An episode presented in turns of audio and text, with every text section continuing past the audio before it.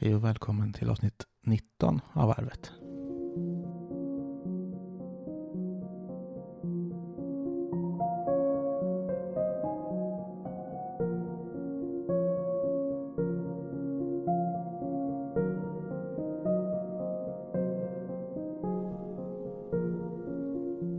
Ja, äntligen är vi tillbaka. Vi har tänkt att spela in flera gånger men vi har blivit uppskjutet. Så nu är mamma här på kontoret igen. Välkommen! Tack så mycket. Hur är det med dig?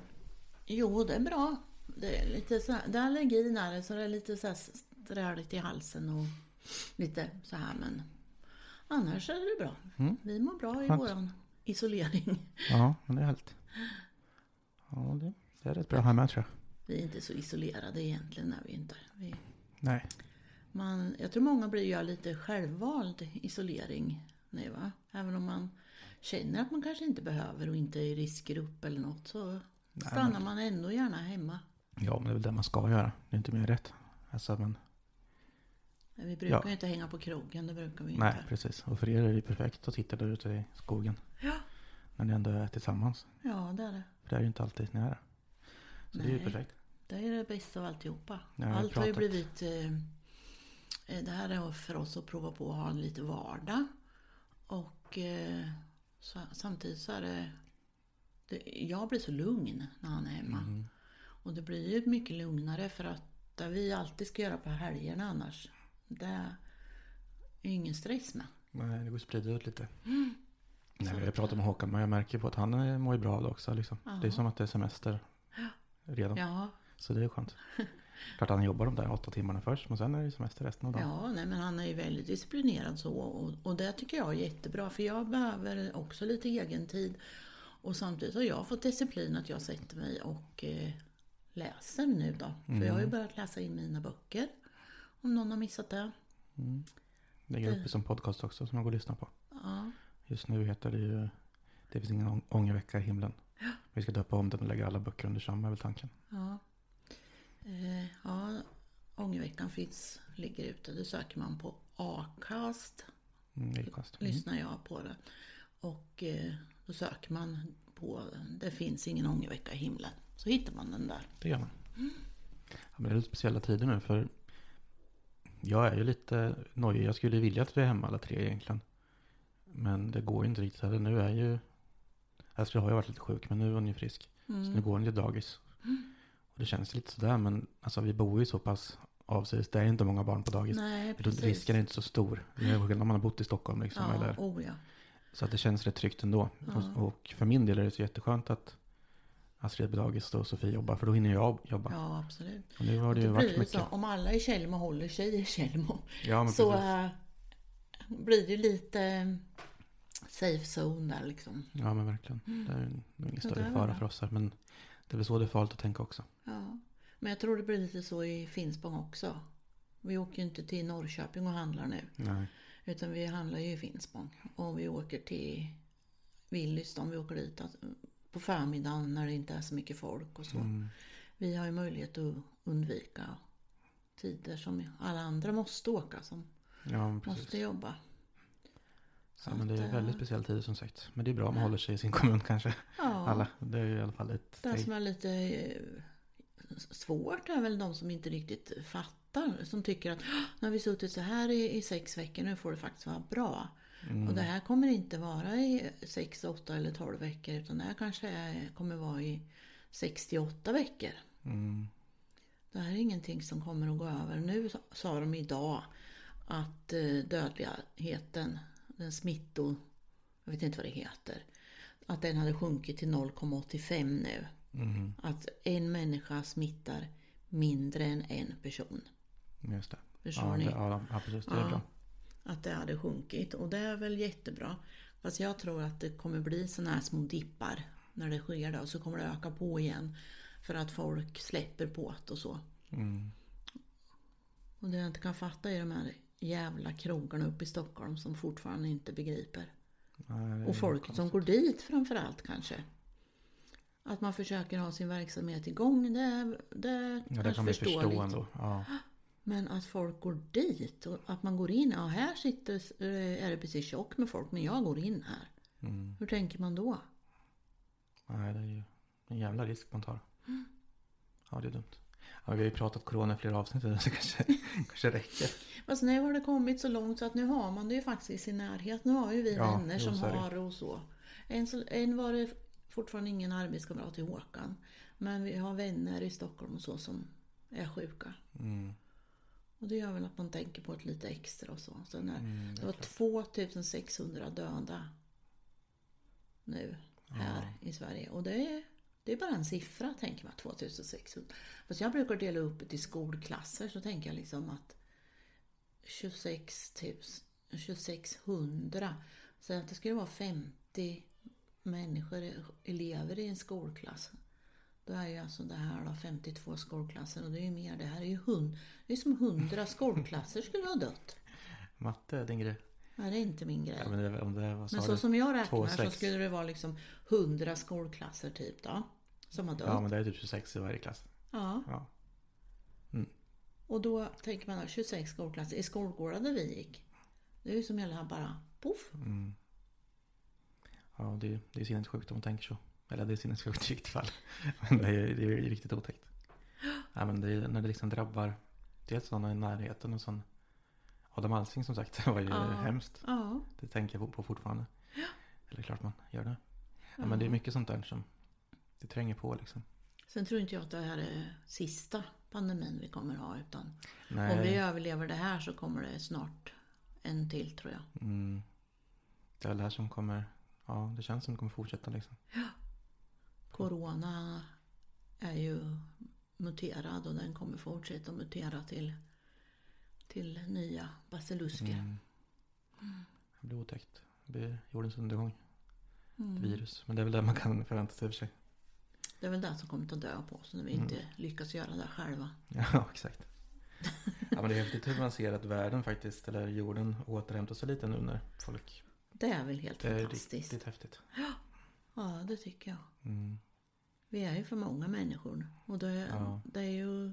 Det här är ju liksom universums sak att se till att vi inte blir för många. Mm. Det är fruktansvärt är det ju, men liksom Det är det. Mm. det är p-piller åt folket. Det leder kanske till något bra. Folk blir lite eftertänksamma och... Faktiskt. Men För det är ju konstigt det här, för nu när det är corona, när det är jag som kan dö, Mm. då kanske jag ställer bilen, jag kanske handlar en gång i veckan, jag flänger inte och far, jag är inte ute. Men om jag tänker på att om jag ställer bilen och det här när Greta var i farten med, det är väldigt tyst om Greta Thunberg just nu och så, om klimatet. Så tänker jag, är jag mycket mera värd än vad mina barnbarn och barnbarnsbarn är? För om jag sköter mig nu och, och saktar in med klimatförstöringen, då har ju mina barnbarn och barnbarnsbarn möjlighet att överleva på den här jorden. Mm. Men samtidigt om inte jag överlever, då gör ju inte de det heller. Nej. Då kommer inte de bli.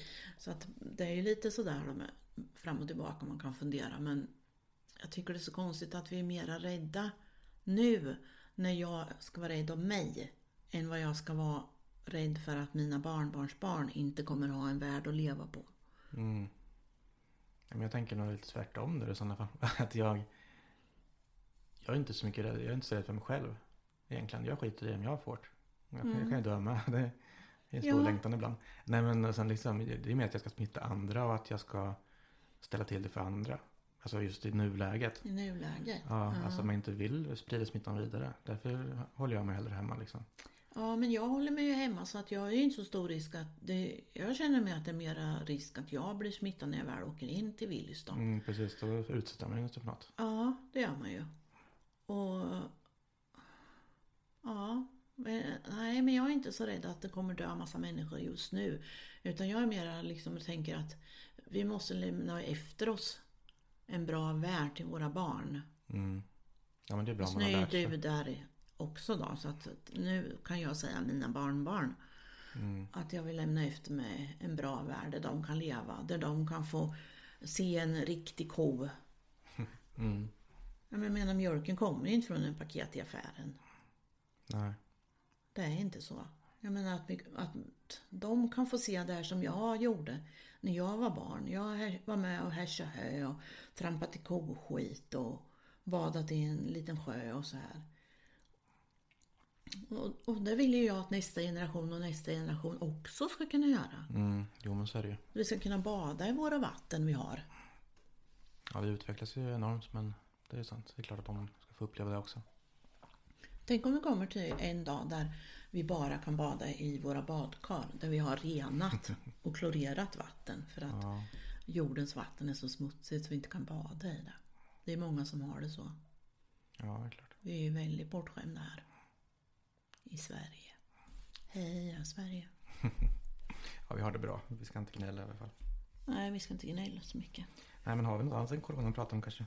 Har vi något annat att prata om? Jag vet inte. Ehm, Jag läser ju som sagt in mina böcker. Där kan vi prata om. Ja, gjorde vi inte det? ska vi prata mer om det? Ja, för nu Ja, har jag läst in en bok till. Ja, just det. Jag har läst in Den stängda dörren som är färdig. Det ligger papper och en USB-minne här som jag ska överlämna till Dennis idag. Mm. För han tar vid och klippa lite där jag har hostat och harklat och sagt fel ord och så. Så att eh, den kommer när han är färdig sen. Mm. Den blir av snart. Det får vi se sen när det blir färdigt. Det är lite roligt. Jag fick eh, lite respons att en väninna till mig gick och la sig med mig häromkvällen. Det är lite mysigt. Ja, det är mysigt. Mhm. Hon tyckte att det var bra. Ja. Så vi får se. Ja, men det lär väl dyka upp sen så småningom. Jag tänkte vi skulle starta någon slags, inte en fond, men till någonting i alla fall. För vad man gör är ju att man kan gå in och lyssna på böckerna gratis. Och ehm, jag, vill, jag känner inte att jag vill ha några pengar för det är så. Men eh, jag, jag tänker att, man, att det ska finnas, man kan gå in och skänka kanske till Järnfonden eller till Dennis Klarin Design eller något sånt där. Då. Det finns en, du hade ju någon sån där Ja, Patreon. där man kan gå in om man tycker att den är bra och läst och tycker att man eh, inte vill snika så mycket på gratis saker. Så kan man Ja, gå in och lägga en slant där så får det gå till någon välgörenhet känner jag. Mm. Ja, men det tycker jag. Det ska vara bra. Mm.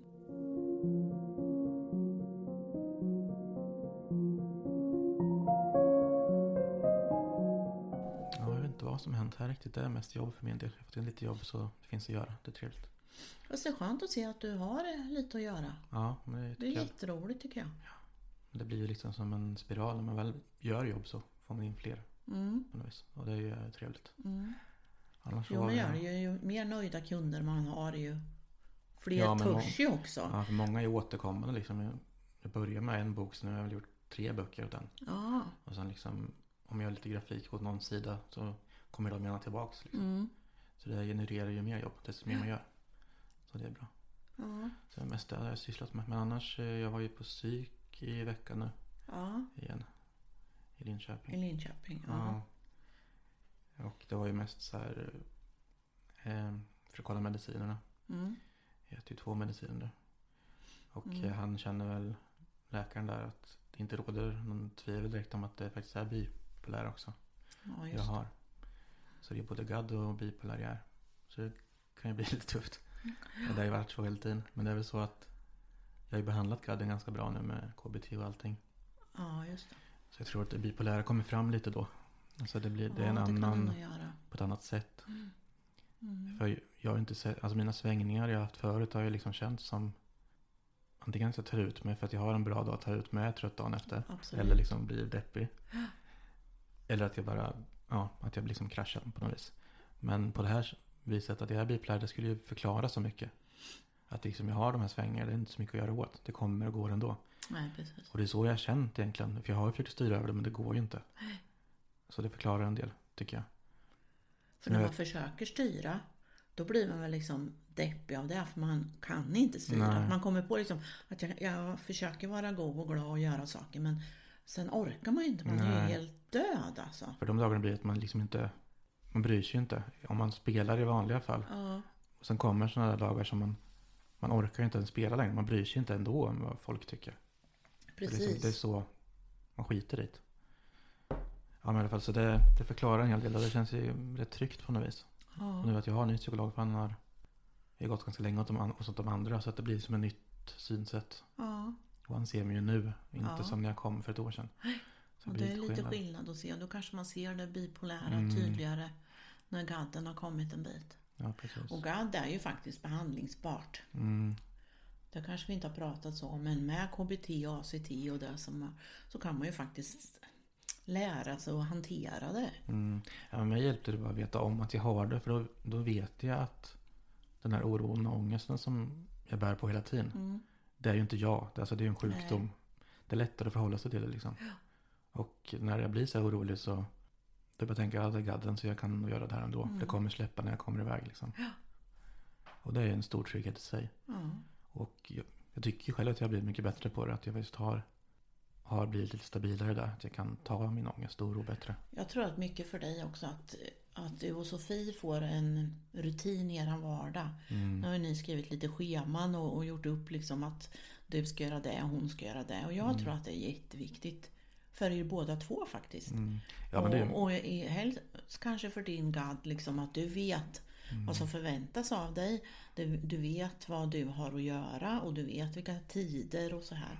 För det är ju mycket i gadden också att man går och tror att den andra tror och tänker någonting. mm, så mycket är det. Men, ja, men det hjälper mig jättemycket. För det är därför så här, det känns konstigt på något vis. För jag tycker det är jättemysigt att vi är hemma alla tre till exempel. Ja. Nu när det har varit så här lite konstiga tider och sjuk och så är det liksom mysigt tycker jag. Ja. Men ändå så är jag någonstans, någonstans i huvudet. För jag vill tillbaka till rutinerna så snart som möjligt. Ja. Att det är vardag.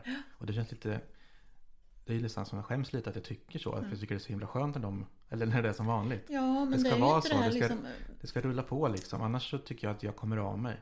Att sakna någon är ju också en del utav kärleken i en Mm, familj. ja. Att man liksom faktiskt märker att de är borta. Mm, Och att man tycker att åh, nu är klockan snart tre, nu kommer de snart hem. mm. Men det är så. Liksom. Jag vill liksom ha varje dag likadan. Det Ja, är perfekt när jag får jobba mellan ja, nio och tre ungefär. Liksom då, då vet jag att jag hinner med. Och sen dessutom. Jag får ju ganska mycket kraft av att jobba. Jag blir trött med men. Det gör ju att jag faktiskt orkar med kvällen och vara en familj sen. man blir trött på ett normalt sätt. Mm, man ja, är inte precis. så här psykiskt trött där man inte. Utan man är trött i kroppen, man är trött i huvudet. För att man har gjort någonting. Mm. För jag känner ju det nu när Håkan är hemma då. Vad mycket energi det har gått åt för mig. Och bara liksom oroa mig för att inte han är hemma. Mm. Och att jag ska göra allting hemma. Att jag ska liksom se till att jag får i mig mat. Att jag måste, ja nu är fredag, det är bäst jag duschar innan han kommer hem. Allt det här som har varit när han är borta. Det slipper jag nu. Även om det är jag som ser till att vi får mat och allting. Men det blir på ett naturligt sätt. Och för mig är det så energisparande att han är hemma.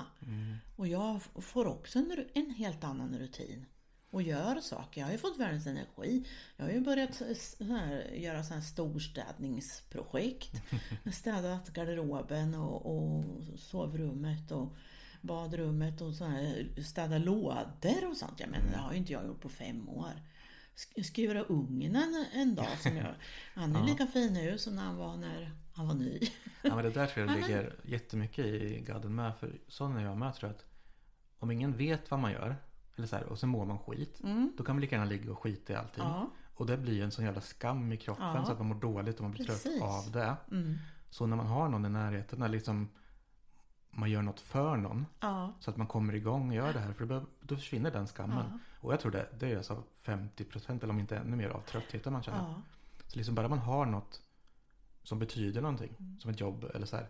Så försvinner så mycket av den här skammen man går med. Ja. För man dels så skäms man ju för att man mår som man gör. Att liksom, Mm. Och att man... Och är man ensam hemma då, då kan man lika gärna gå och lägga sig och Ja, dra men täcket över huvudet. För det är ju fan ingen som bryr sig om och liksom man skäms för det i alla fall. Mm. Precis. Så Men sen blir- nu när, när han är hemma och jag tänker, "Ha, vad ska vi äta idag då? Ja, men jag kan väl göra lite eh, soppa eller koka något. Då kan jag ställa mig och hacka morötter och göra soppa. Men jag skulle aldrig i livet göra åt mig själv. Men Nej, helt precis. plötsligt så har jag någon funktion att fylla bara liksom sitt Mm. Ja, jävla- alltså Att så han får mycket. Mm. mat. Va? Liksom. Och det är ju skitlöjligt egentligen. Ja, men det, det där, Men Den där skammen är så sjuk. För det är därför jag också oftast går in i, alltså oftast i förhållanden och som det är nu i familjen. Ja. Att jag gärna tar ansvaret och gör det allting. ja, Men till slut blir det för mycket åt det hållet också. Att jag så här, ja, inte låter någon annan ta plats. nej Eller precis. plats men. Mm. Så det blir så här, då bränner jag ut mig på, på det här sättet istället. men det är fan så mycket bättre liksom att bli trött av saker man gör än att man blir trött av att man skäms. För att man inte gör något, precis. för att man inte är någonting överhuvudtaget. Alltså, jag kan känna liksom, jag kan dra nytta av att jag börjar bli tant, eller börjar bli tant. Att jag kan liksom, jag säger it's, it's not nagging, it's caring. Har de sagt på TV. Så det kan jag säga. När jag säger att jag, när det står på bänken där liksom, då är det meningen att det ska ut i soptunnan. Aha. Mm. Liksom, då, kan, då kan jag tycka att jag är skittjatig men liksom, jag lämpar över vissa saker på honom i alla fall. Fast att han sitter hemma och arbetar så hårt. Ja, men det är så jävla mycket bättre att säga det i sådana fall. Alltså man, in, om man, om, säkert nu är det ju bra så att ni är, det är ganska nytt för er det här. Ja. Jag menar om ni skulle haft så här nu. hela tiden så då kanske det blivit så här att saker blir bara ogjorda och sen går ni Ja. båda stirr, eller stirrar på det bara och sen Ja. stör er på det som det brukar bli. Men när det, nu, det är bra att vara ärlig och tala om vad man vill. Ja, För det är skitsvårt att göra bara det om man är lite orolig i ja men det är det ju. hur den andra ska ta det. Och det är skitsvårt. Ja men om det står tom, tomflaskor och, och skräp på här. För vi källsorterar ju en del då. Då, då är det meningen att vi ska bära ut det till förrådet. Mm. Jaha, är det det? Ja. Nej men tydliga regler. Så det det, alla. det, det här området är ditt liksom då. Och lagar jag mat så får han diska. Så att det... Och kalsongerna ska läggas i tvättkorgen. Ja, det ja, det du gäller att det. ha ordning på reglerna. Ja men det lite jag komma till. kom in på psyk. Det var att jag äter ju två mediciner nu. Just det. Cetralin och eh, något annat på L. Jag kommer inte ihåg. För som är för Hell. bipolära. Ja, Eh, och den, den har nog precis börjat verka. För jag har precis gått upp i den dosen jag skulle nå. Jag, Man får ju Mm. stä- sätta in den så här liksom. Så jag har ätit. smila in en lite. Ja så nu äter jag en stor Mm. tablett istället för först två små, sen tre och sen. Ja, som man gör. Jävligt. Ja, Ja men nu, liksom, nu har det gått nästan två månader så att det ska ju börja ge verkan. Men ändå så är jag lite rädd för den när jag äter två stabiliserare. Speciellt den för bipolär för den ska ju liksom bromsa upp svängningarna. mm, Jag trivs ju så jävla bra i mina uppåtsvängar. För det är då jag får mest gjort. Då är jag kreativ och så här. Eh, Så det har jag varit ganska rädd för. Att det Och liksom, än vet du inte hur den här nersvängarna kommer bli. nej. Men jag tror ändå jag redan känner att den har pushat lite. För mina drops, de har inte varit lika djupa liksom. Nej. Det har jag märkt. Jag fick ju den här appen av honom. Min Mm. psykolog. Så den har jag följt med och liksom fyllt i tre gånger om dagen. Och där har jag märkt liksom ganska tydligt att när jag började så var liksom, ja vad ska jag säga, mellan två och sex liksom. Mm. Där tio är topp och noll är noll. Eh, Men nu kanske jag ligger på ja, men fem som botten Mm. och åtta som toppen istället. Så det är liksom Det- gott, det är väldigt stor skillnad. Det är det som är tanken att du Ja. ska komma ner till självmordstankarna och, Mm. Och det utan att du ska liksom tycka att "Ja, det har varit en jävla pissdag idag, Mm. fy fan. Men att sover jag nu så är det skapligt imorgon. Ja, precis. Det är, ju Det är det också ganska ska mer hitta. tydligt att om jag har en bra dag så det är väldigt mycket varannat dag beteende liksom. eller Beteende. Det blir så om jag har en bra dag så blir det Ja. nästan alltid en dålig dag, dag dagen efter. Mm. Och där har jag ju tänkt förut att det är trötthet liksom bara att om jag gör någonting. Ja. Men det är ändå mer att det är så det blir liksom. Ja. Det funkar så. Men, Jag tycker jag följer vädret så pass. ja men det gör jag med. För när det är det, sol och man kan komma ut och göra lite. Ja, Det är värt så jävla mycket. Så nu har det varit grått i tre dagar. Men så är det första dagen är det rätt skönt. Då kan, så här, kan man unna sig att vara inne och bara kolla på tv liksom. Jag får intala med det. Ja, jag menar det att gör jag är, med. att det är, ja idag är det muligt, vad skönt, då kan jag vara inne och läsa. Och så tänker jag, vad fan jag väl inne och läser jämt. Mm. Ja.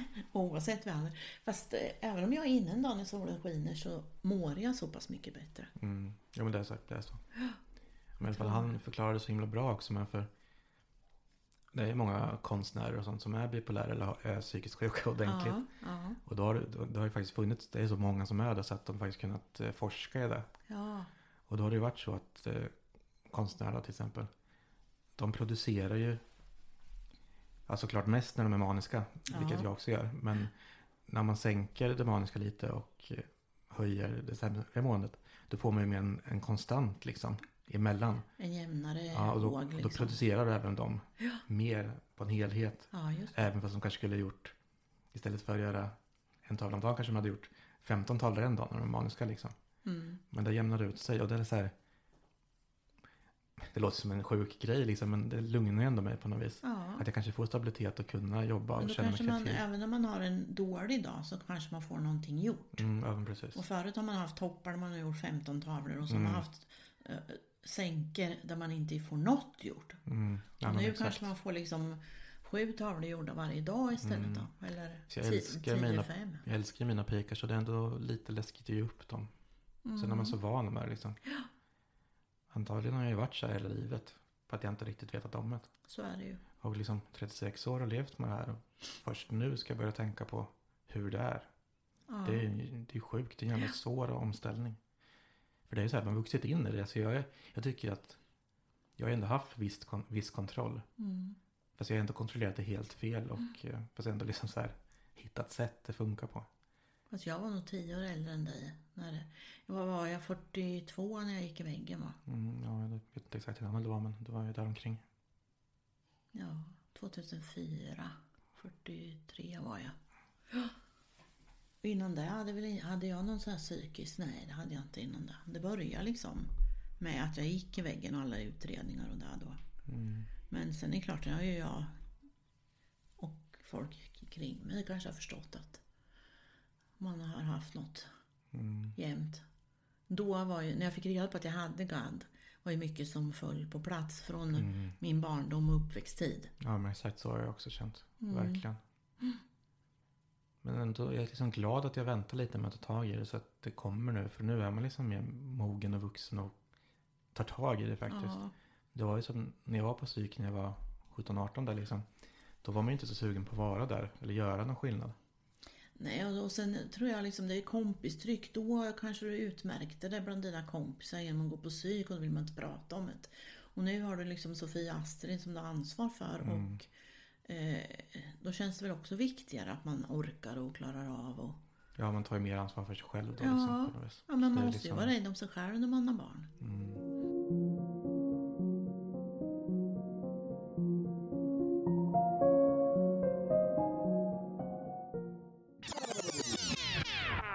Jag hade ju en kris då när jag skilde men det hade jag väl. 30-årskris hade jag väl. Nej, men jag tänker på din första bok. Då skriver ju mycket om det. Det var ju liksom innan.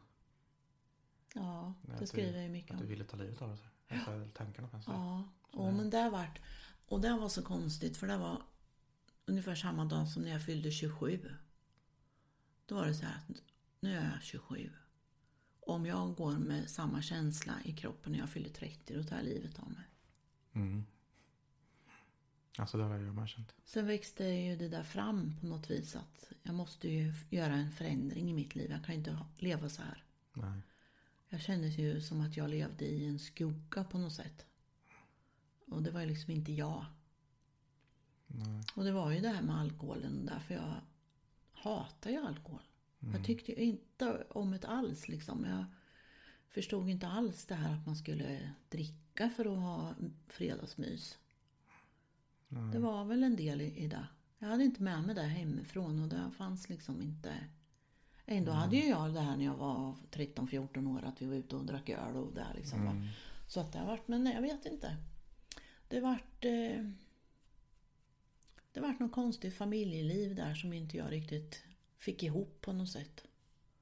Och jag kan mycket väl tänka mig att det, att det är någon diagnos i botten som gör, gjorde att inte jag redde ut det och ta an, tog ansvar eller vad, som, vad det nu var. Jag vet inte, jag kanske inte klarar av att ta ansvar. Nej. Ja, jag plötsligt satt jag där som trebarnsmorsa och, och en alkoholise- alkoholiserad man som jag skulle ta ansvar för och jag pallar nog inte. Jag vet inte. Ja, men det går till en viss gräns. Och sen när, liksom när den här känslan börjar komma så går det ju inte att gömma sig för den längre. Så Nej. om man känner, om man börjar tänka på att det måste bli en ändring så, så måste ju den ändringen komma. Ja. För annars går man ju sönder själv. Och så vet Så inte jag med, med då liksom om jag var så kär eller om jag vad det var, åtrå eller något, något nytt var det väl. Det var väl mest det tror jag. Ett annat sätt att leva, något nytt. Mm. Som helt plötsligt stod där framför mig och ville vara med på den resan. Så Mm. gjorde att det vart så. Och sen tog, jag vet inte, jag kan inte säga heller hur många år det tog innan det gick överstyr. Innan det liksom, innan jag såg att det var något galet. Det tog ju många år för det. Mm. Jag måste ju vara fruktansvärt trög i huvudet. Verkligen. Men eh, andra runt omkring mig såg det tidigare. Men det gjorde de ju med mitt första äktenskap också. För där undrade de liksom hur jag skulle stå ut. Varför vi gifte oss och allt. Men det, ja. Man kanske inte ska grunna så mycket bakåt. Nej, jag tror det är dumt. Det är nog dumt, va? Ånger är inget att gå med. Det är inget som hjälper oss idag. Nej, Idag ska vi hitta en relation där vi fungerar idag. ja precis. Men det är ändå bra att prata om det gamla bara för att...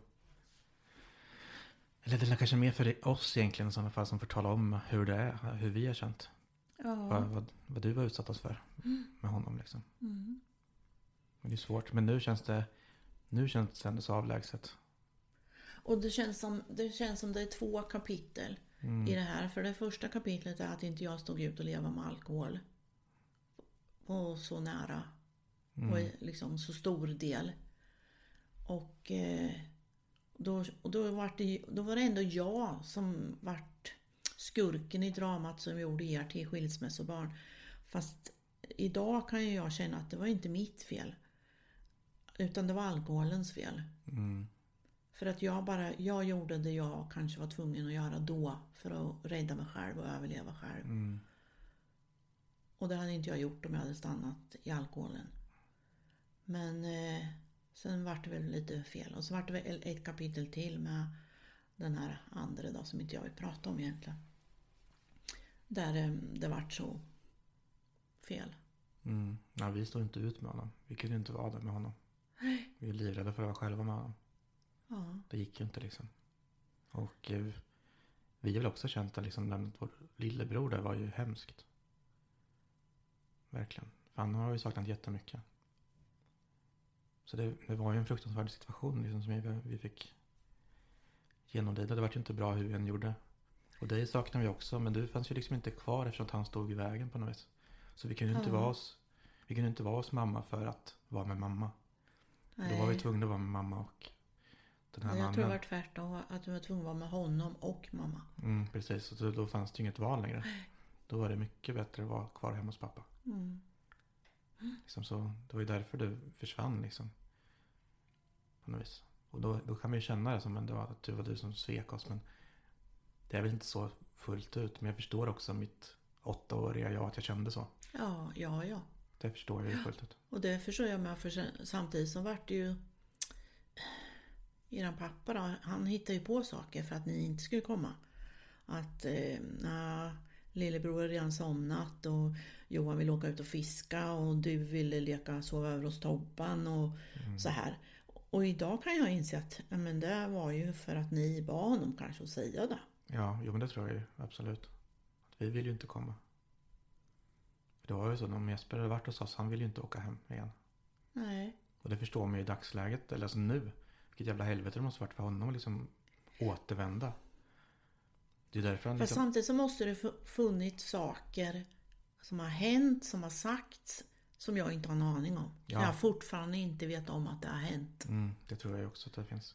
tror jag.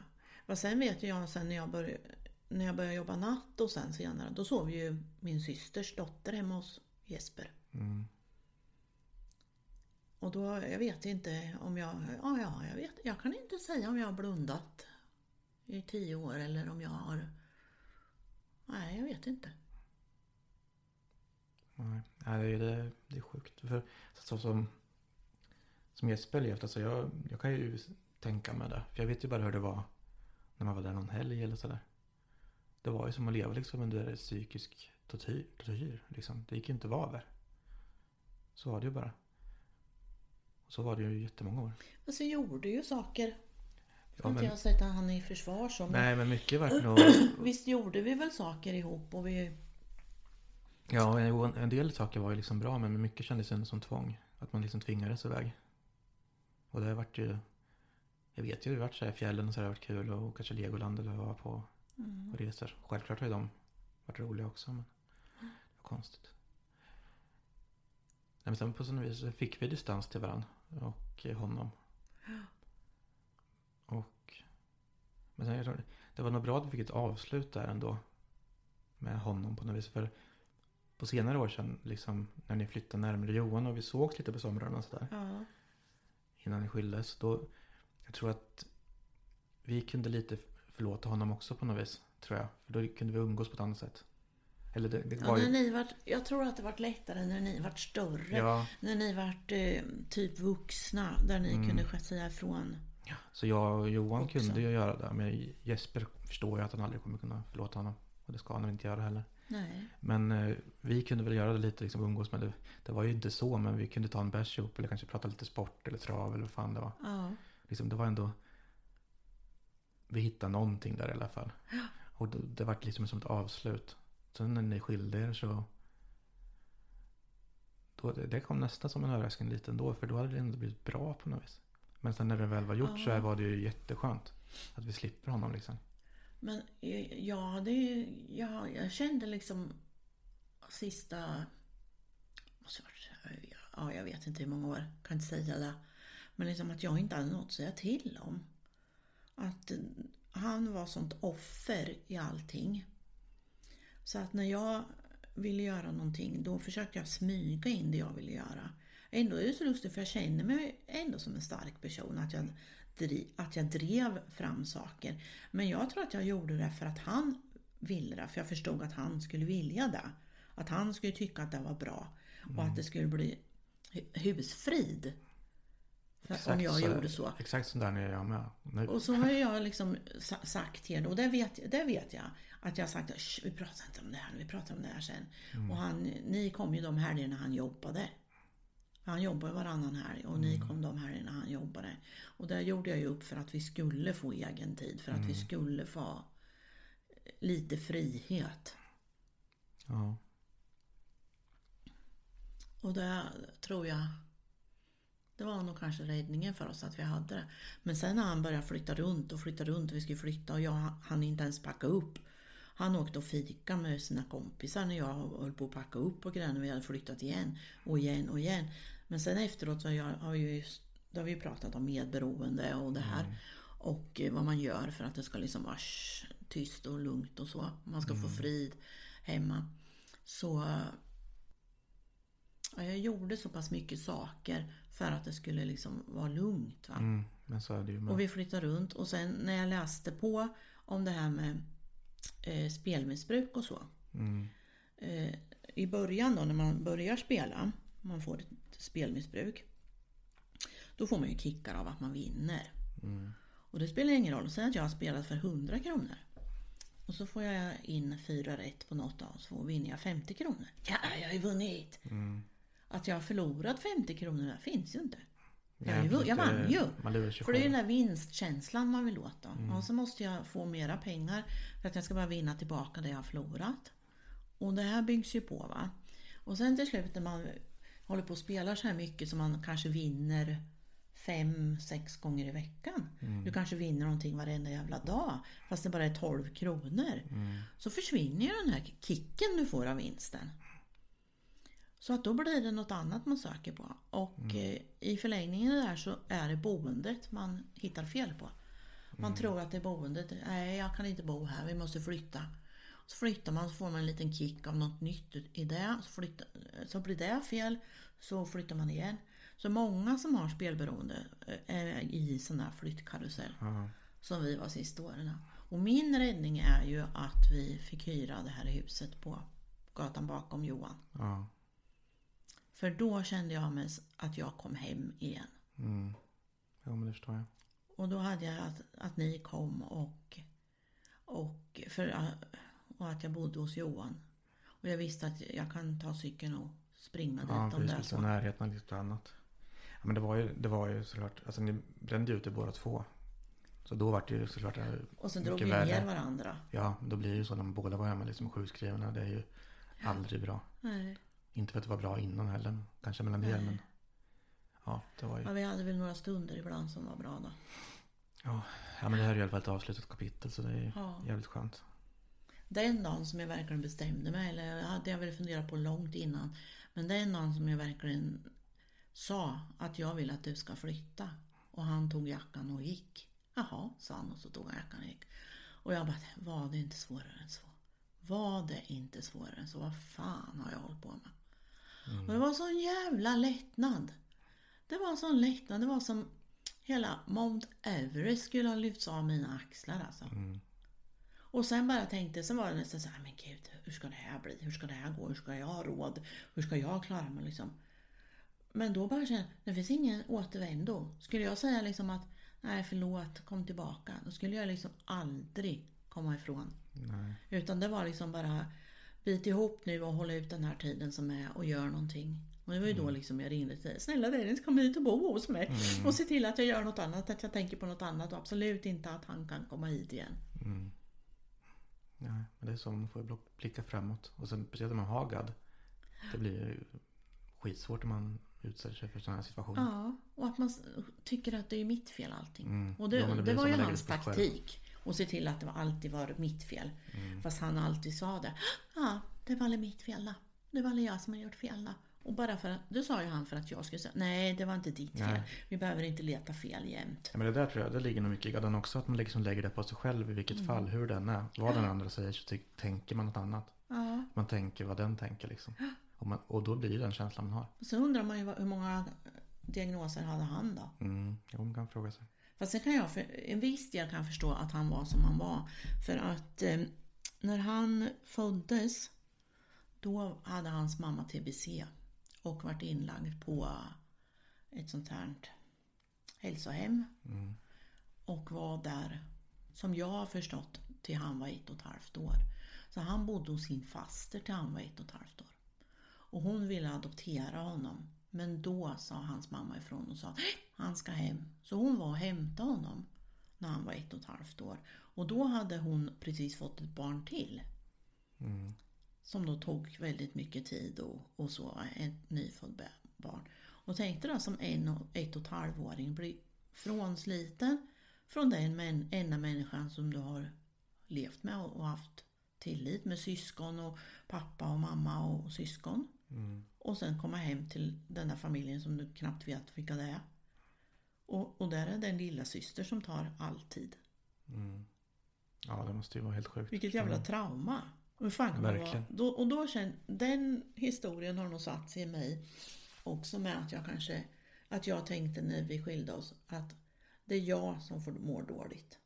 Mm. Jag vill inte att ni skulle må dåligt utan ni fick, då, ja, då får jag må dåligt och ni får bo hos pappa om ni mår bra av det.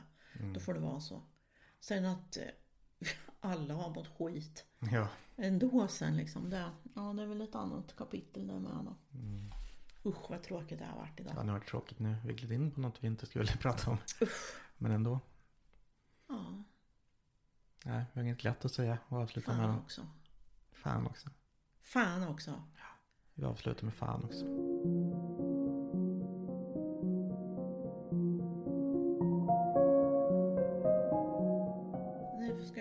Fyller jag 60 år.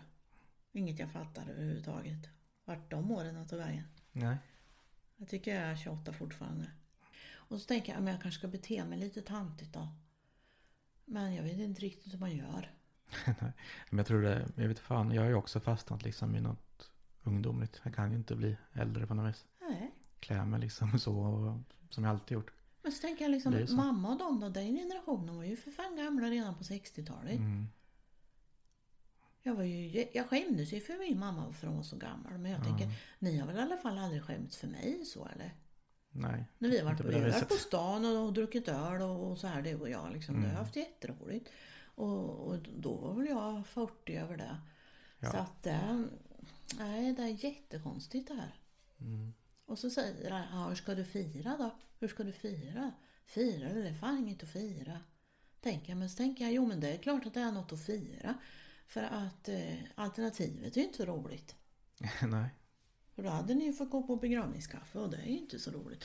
Men jag vet inte Jag vad... ska in på det här nu. Det blir Jag vet igen. inte hur jag ska fira men så sa jag till Håkan, jag kanske bara ska säga att vi gör som vanligt. Jag vill inte ta några beslut för det tycker inte jag om att ta så att surprise me. Ja, då blir det, då blir det McDonalds och Big Mac till allihop. Tack. Nej, det det- ordnar sig det- väl med det. Det är skönt att tid. bli äldre ändå. Alltså man Det blir ju lite visare och man vet vad man vill. Ja. Skitbra. Och så bra som jag har varit idag. Mm. Det, Det ska du njuta nu istället. det tro, jag ska, har jag aldrig trott under de här 59 åren att jag någonsin skulle kunna få det så här bra som jag har det idag. Nej. Och då ska inte jag sitta här och klaga över hur det inte varit utan jag ska leva idag. Vi ska Mm. leva nu och ta vara på hur vi har det idag. Det ska alla, tror jag. Om man inte har det skit. Om man inte har corona. Ja men då avslutar vi med det. Vi lever i nuet helt enkelt. Vi lever i nuet. Mm. Hoppas ni gör det med. Ja, får tacka för att ni lyssnar. ja, men eh, ni vet vart ni hittar podden nu. Det är Acast, Spotify och Apple Podcast. Vi har en Facebook-sida och Instagram som heter Arvet Podcast. Det är bara att söka. Och eh, det är väl allt. Tack för idag. Tack för idag. Hej då. Puss och kram.